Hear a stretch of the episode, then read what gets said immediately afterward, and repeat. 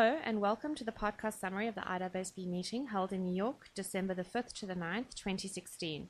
I'm Bev Bahlmann, Acting Technical Director, and I'm joined by Professor Arnold Schilder, Chairman of the IAASB, and IAASB members Fiona Campbell, Rich Sharko, and Megan Zietsman. Welcome all. Arnold, could I ask you to start with an overview of this week's meeting? Well, thanks, Bev. Let me come back in the end with a couple of relatively minor points, but let me start with quoting what I quoted in the beginning of the week, which was first an email by yourself. I said, well, this looks like a Herculean effort to move so many projects forward. I also quoted an email that I got from somebody who's very involved with our work. I said, well, I'm struck by the enormity of the board's current agenda. And the person added, particularly as each of the working groups and task forces seems to, to be approaching their projects as fundamental reimaginings of not only certain requirements but the logic underlying the standards altogether. And the last quote comes from a recent article by David City, who is also understanding our work very well. And he wrote, the IAASB, having reformed the approach to reporting, is now engaged in the most wide-ranging review of auditing standards for many years. Much has changed in the business environment since the last significant review of the content of auditing standards was completed almost 10 years ago. New standards are likely to be effective in the early 20s and they should help the aim of continuous improvement of audit quality. End of quote. I thought that was very well captured and looking back to what we did this week, you see that reconfirmed in all the projects and the discussions. So let me stop there um, and let's first move on to an overview of the various projects that we discussed. Thanks. Thank you, Arnold. We've heard from a number of our important stakeholders that ISA 540 is a key project for the IAASB and there is a need to complete this as soon as possible. So, Rich, as chair of the ISA 540 task force, can you tell us a little bit about the important discussions and decisions made by the board this week, as well as the expected timeline for completion as this has recently changed? Sure, Bev. I think we had a successful IAASB meeting this week. The message from the board was the draft was progressing well, many positive comments about the task force work and, and its responsiveness. Key issues discussed strong focus of the meeting of the work effort, recognition that the subject matter is complex, task force can do more to simplify and clarify the requirements and the wording. There was support for objective orientated work effort. There was also support for including a requirement on when the auditor needs to test the operating effectiveness of controls, a key issue for some stakeholders. We also talked about the threshold for when the objective-oriented work effort is triggered. This is very critical. Consideration for both inherent and control risk while recognizing the separate or combined assessments can be done under ISA 500, uh, sorry, under ISA 200. Considerations of the consequences of a low ROM or not low ROM and whether the assessment includes an expectation that controls are operating effectively. Also discussed were the consequential amendments to ISA 500 for external information sources, previously referred to as third-party pricing sources. There was support for addressing this in ISA 500. We recognize a need for the question in the explanatory information to avoid unintended consequences relating to this uh, amendment. Regarding the timeline, there was more time uh, needed for approval, so the approval is now planned for March 2017. We think this is needed as is important to dealing with these very complex issues in a timely fashion. ISA 540's project timing was framed around moving quickly as possible in light of IFRS 9's uh, application date. We made our best efforts to approve an exposure draft in December 2016. However, we believe issues needed more time to mature and for further board discussion. So now the plan is instead to issue the ED in March 2017. This means that a final standard could be expected in March 2018 with an effective date possibly sometime in late 2019. we will bring several issues for discussion to the IAASB's January teleconference. Thank you, Rich. The ISA 315 project is also very important, and some of the concepts therein are integral to many of our other priority projects, including what we've just heard about ISA 540, quality control, group audits. Fiona, as chair of the ISA 315 task force, can you tell us a little bit more about the board's discussions about the work of your task force? Thanks, Bev. We had a great morning on Thursday. It was very productive and uh, very constructive suggestions as we continue down the 315 journey. Many of the recommendations and proposals that the task force made were supported by the board, which was fantastic, including support for our efforts in trying to demonstrate how 315 is applied in a wide range of circumstances. And this support also included the way we've tried to explore scalability in relation to the five components of internal control. There was, of course, great balance to the discussions we had, and there were areas also where the task force have been asked to consider some additional points raised and to also provide clarity on what is actually being proposed. Of course, it's relatively easy to support a principle or a direction the task force has proposed, but the real challenge will come as the task force tries and operationalises our thinking. In particular, as we develop the application materials and as we work through any proposed drafting that may flow from these principles. One area we continue to be reminded of is as we work through the issues in the 315 project plan, is whether the option to perform a separate or a combined assessment of inherent and control risk is retained.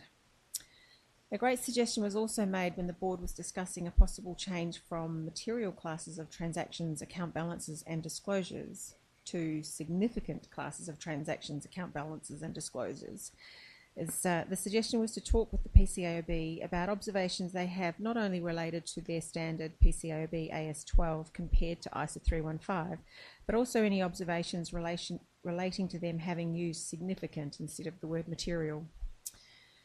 When we discussed adding susceptibility of fraud as our fifth quantitative inherent risk factor, uh, we received mixed views from the board, so we'll go back as a task force and discuss that feedback in relation to that matter at our next task force meeting. In terms of the spectrum of risk, which we discussed also, um, we really only discussed it from the point of view of a spectrum of inherent risk. Um, as a task force, we absolutely still need to explore further the overall spectrum of risk of material misstatement. But the board did give us a, a clear steer that we should avoid defining any categories along the spectrum that we were discussing. Um, obviously, other than the the um, categories which are already uh, existing in the standards, those being significant risk at one end and those that are at, at an acceptably low level at the other end of the spectrum. The concept of significant risk continued to be explored with the board also.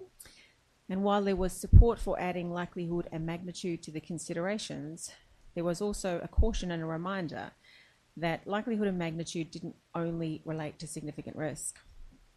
There was also agreement that significant risk should be and should remain to be a subset of inherent risk.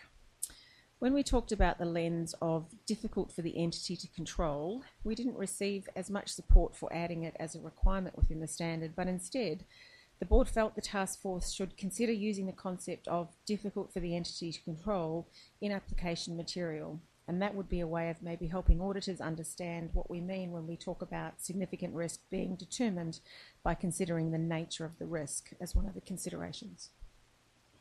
Thank you, Fiona. We look forward to hearing more about this at our March meeting. Another area where we have a great deal of overlap between projects is quality control and group audits. At our last board meeting, we heard about the feedback from the invitation to comment and since then, the working groups have been working hard to distill the issues and develop a project proposal in moving forward on these topics. Megan, could you perhaps tell us a bit more about the project proposal? Sure, Bev. Uh, I guess first off, we're very pleased that the board has actually approved the project proposal, uh, subject to a few changes that we received from board members during the week. Um, but this project proposal sets out the work that we intend to carry out with respect to these two important areas, so quality control and group audits.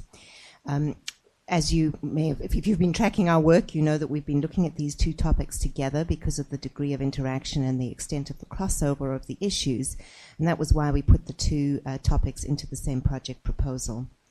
Um, there's already been a lot of consultation about these uh, topics. Um, we did, um, again, as many of you may be aware, um, a very extensive consultation last year and, and through the, the, through the course of this year, um, which we, we summarized into our invitation to comment. Um, and that set out in a lot of detail the various different issues that we're looking to explore with respect to these topics. So accordingly, the project proposal is maybe a little bit more succinct than some of the other ones that we've seen recently, um, but notwithstanding the fact that it is supported obviously by the very extensive analysis in the ITC. The timing of the projects also takes into account the uh, degree of interactions between all of our other projects. So, for example, quality control at the firm level forms the foundation for quality management or quality control at the engagement level, and that then has an effect on um, on a group audit as well. So they're very interrelated, and we've got to make sure that we keep all the sequencing lined up. Um, the other important project is the one that Fiona was just talking about, ISA 315 um, as that really does have also an, um, an impact on, on quality at the engagement level and forms the foundation for making sure that you have the ability to identify and assess qual- uh, risks to quality at the engagement level and, and, including in a group audit. So we've carefully worked out all the necessary sequ- sequencing of these projects so that we can address the issues at the right time and keep everything co- coordinated. The project proposal also specifically takes into consideration the proportionality and the scalability of our standards and this really gives in, in gives regard to the particular challenges uh, faced by smaller and medium-sized practitioners and those performing auditors audits of uh, small and, and medium-sized enterprises. Um, We've had some questions with respect to the, structure of these standards, and we've decided that it makes sense to move forward with the substantive issues and thinking about how we are going to address them, and we will come back later to figure out exactly the, the format and the structure of our output. So, for example, whether there might be a series of standards um, at a firm level that address quality management, um, and maybe, for example, whether we might have a separate standard to address a discrete topic. For example, um, maybe engagement quality controls reviews might be a, a, a, candidate for that. But we decided it's best to focus on the issues rather than get caught up in the in the form at this point. So we're uh, the working groups are excited to become task forces and um, and commence work. Thanks, Megan. One of the proposals in the ITC that gained a lot of interest from the stakeholders was about incorporating a quality management approach into ISQC1. Megan, could you please explain a little bit more about the board's discussions on the principles of quality management as they could be in ISQC1? Sure, Bev, happy to. Um, I think the board was very supportive overall of the direction that's been proposed by our quality control working group as to how to um, approach the incorporation of quality management into ISQC1. Um, we talked in, uh, specifically about how the components of quality management, what they would be and how they would interrelate. We spent some time looking at a proposed revised structure of ISQC1. We discussed how the elements of ISQC1 would be transposed into a new ISQC1 under a quality management approach. And we also looked at some of the challenges around how the standard would be scalable yet retain its, its robustness. Um, there were some questions raised during the week and during the discussions about some of the components um, and, and how the working group had described them and depicted them and where they sort of fit with, within the context of one another. Uh, so there's a little bit of uh, work, I think, for the working group to do to go back and look at some of that. Um, suggestions were also made that we could look at more clearly aligning some of the terminology with that used in the COSO um, integrated framework. Um, the board also highlighted the necessary link with the IAASB's audit quality framework um, and encouraged the working group to look at ways to create those bridges back to the, the quality framework and really challenged that um, you know there are logical points of connection and we need to draw those out. Um, it was also emphasized that uh, it, it's really important to focus on how quality management would be would, would operate in the context of a network firm, um, and that needs to be addressed within the standard. Um, and the board was also of the view that the whole aspect of change management with respect to this project is really important. So that as we develop, uh, as the working group goes forth with developing um, the proposals in more detail, it's really important that we think about how to clearly articulate what we are trying to achieve um, and, and really be talking to our stakeholders along the way so that we can be, um, you know, have the best information we can as we develop this, but also that um, people start to understand what this means and start thinking about how the behaviors will need to change as a result of the, the revisions to our standard. That sounds very interesting, and I think most of our stakeholders will be very keen to see how ISQC1 will further evolve on this basis. The other area that the QC working group has been looking into is engagement quality um, control reviews. Megan, you, could you highlight some of the key er, er, um, aspects that were discussed by the board this week? Sure. Um, you know, we've had a couple of discussions already on this very important topic, um, and the working group came forth with some very specific uh, suggestions this week, including even some suggested drafting. Um, the board in general agreed with the direction of the working group's proposals. Uh, we talked about the objective of an EQC review and potential updates to the definition. Um, we talked again about the scope of engagements that, that, that, could or should be subject to an EQC review. Um, and we also spent some time talking about the nature of the matters that would be subject to an EQC review and the timing and extent of that review and also how it might be documented.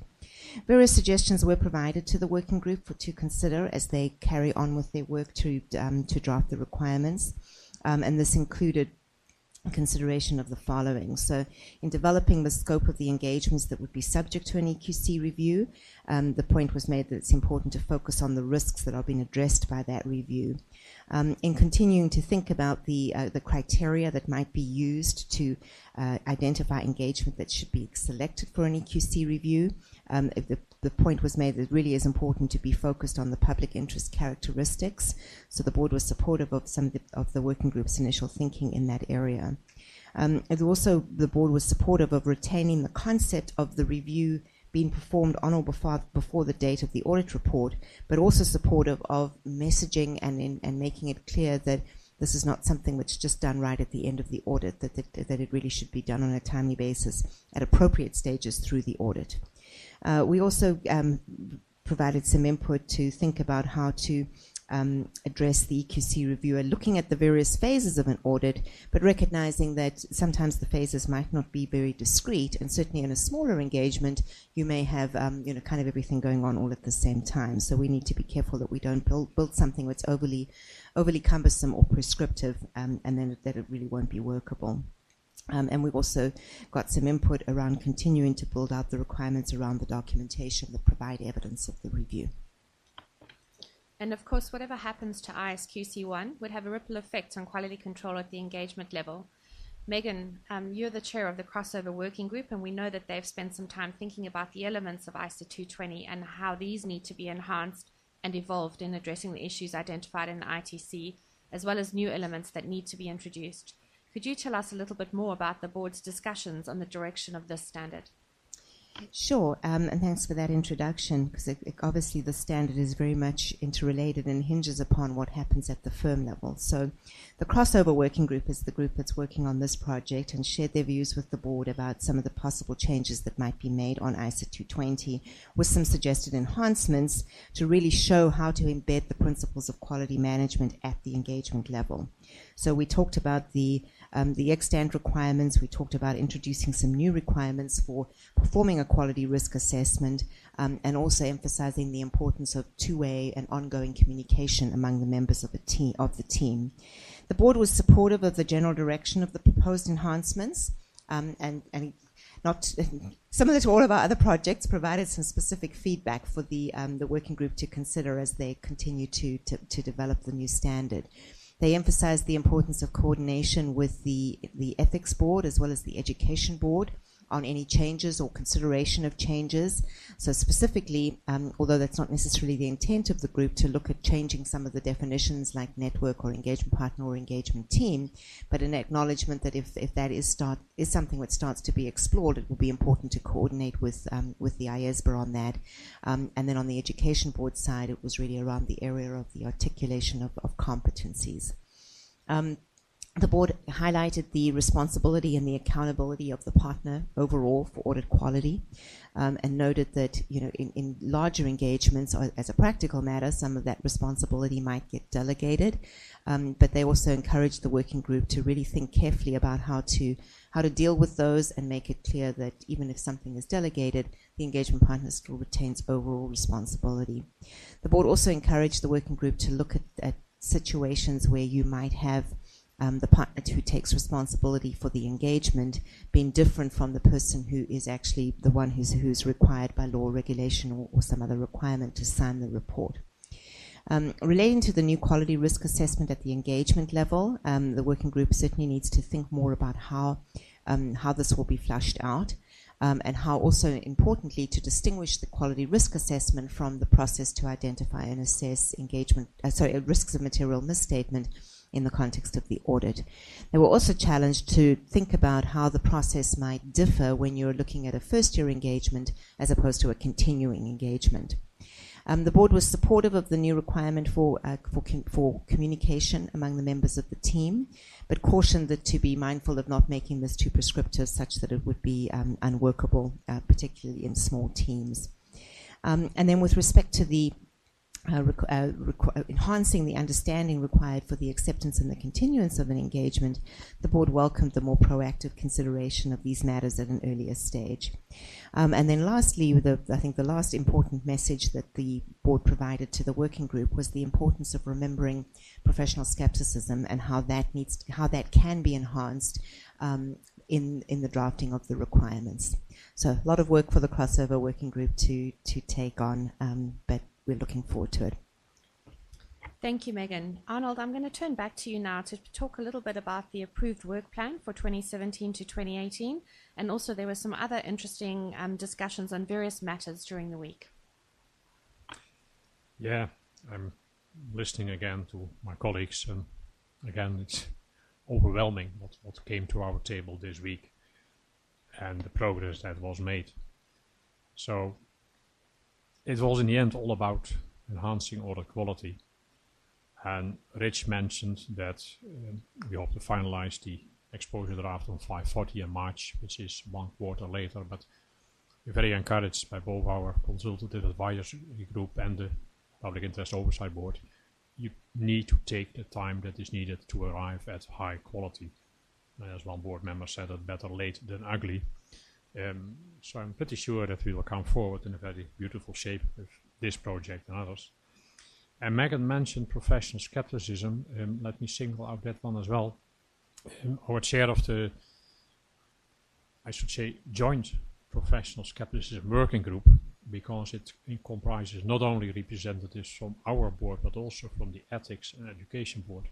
The chair, uh, Annette Köhler, presented an overview of activities um, invited uh, Richard Fleck, the Ethics Board Deputy Chair, to provide an overview of some activities related to skepticism at the Ethics Board. But also, she uh, explained future work, um, amongst others, um, to develop a joint stakeholder communication publication of skepticism. Um, but rightly, men Megan mentioned that uh, the professional skepticism group has already impacted strongly on almost all of the projects that we just have discussed to how can we further enhance skepticism and whether that's fair value estimates or risk assessment, uh, quality control, etc. So it's a very important group, but we're very pleased that we can do that in cooperation with the two other standard setting boards. And even another group, uh, I should mention, is our innovation working group, which is uh, led by our deputy chair, Chuck Landes. And Chuck is a great presenter, so he took us through recent developments in the areas of uh, cyber security, uh, blockchain technology, non-GAAP financial measures. So we try to look a bit forward, and it's certainly an area where, uh, first of all, we have to educate ourselves on what's coming up, and then, of course, later on, and how should that impact on our future agenda. And that brings me, what you just mentioned, to our work plan for 2017 and 18. Um, it has been unanimously approved, which is always great. Um, and there, of course, you will see all these projects that we now have discussed coming back. And there was a very clear message from the board um, and our stakeholders who we consulted around the world on our priorities. Well, keep your focus on the project that we have. Only start new projects if you're more or less done with these. Um, the two projects that we have signaled, in addition to what you have heard before, is um, continuing work on agreed upon procedures, where we have published recently a discussion paper. So that might result in a revision of standard 4400. And in all fairness, some say, is it as important? I think we owe it to many stakeholders around the world because it goes beyond uh, audits, etc. Um, but this is also an important area. And the other uh, project that we signaled at the horizon is what we call audit evidence. And that might bring together what we learned from our data analytics consultation, the work on professional skepticism, but also many questions from regulators and practitioners. In the end, when do you have sufficient um, audit evidence to be sure about your conclusions? So we have highlighted that in, in the work plan and uh, the board also reconfirmed our strategic objectives that surround that. Um, we have a timetable included that of course is on a best effort basis and we will be transparent about the timing of all these projects and well, as we've seen with 540 now and then it can change but that's just part of life trying to do a very best job in the interest of enhancing audit quality. My last comments perhaps should be with um, two board members that we said goodbye to, uh, Jean Blascos and Merran Kelsall. And if you take a look on Twitter, you will see some of their pictures. Um, great, great board members. I call them giants. And we're so very thankful for their many contributions and insights over the last six years. And thanks to them, we have progressed a lot in our agenda for auditing assurance. So I'm really very grateful. And um, as people wish each other happy holidays, I'm sure they can join that and it will be happy holidays. And finally, I should also mention that staff did great efforts to get all of this process through. And therefore, um, we thank staff cordially, and in particular also you, Bev, as the uh, acting director. Thank you. Thank you, Arnold, and thank you to everyone. Um, as the board moves forward next year, we look forward to the um, discussions and seeing the progression on these pro um, projects in these critical areas. The next, uh, the IAASB's next physical meeting will be held the week beginning March 13th, 2017, and it will be held in Lima in Peru. At this meeting, um, we will be looking at issues and having discussions relating to ISA 540, um, expecting the approval of an exposure draft. We'll be discussing ISA 315 um, on selected aspects within the standard. With regard to quality control at the firm level, uh, um, ISQC 1, there are various issues we will be discussing around monitoring and remediation and governance and leadership. Um, we will also be discussing um, across both at the engagement level and the firm level um, issues related to network firms. We'll also be looking at group audits um, with regard to professional skepticism. There will be a discussion on a joint publication with the IESBA and the Education Board related to comments from the ITC and other outreach targeted at our stakeholders. We will also have an update on the coordination with the IESBA by the IAASB. And lastly, there will be some feedback from the SMP conference that is scheduled to take place in Paris in January 2017. The board in the first quarter will also hold two teleconferences um, in January and February. The meetings are open to the public, and members of the public may register as observers please register as early as possible for observer status for Peru in 2017 as the registration closes two weeks prior to the start. More information is available at our website www.iaasb.org. This concludes the podcast summary of the IAASB's December 2016 meeting. Meeting highlights and a full audio recording of the board discussions are also available on the IWSB website Listeners can also follow us on Twitter at IAASB underscore news. Thank you for listening.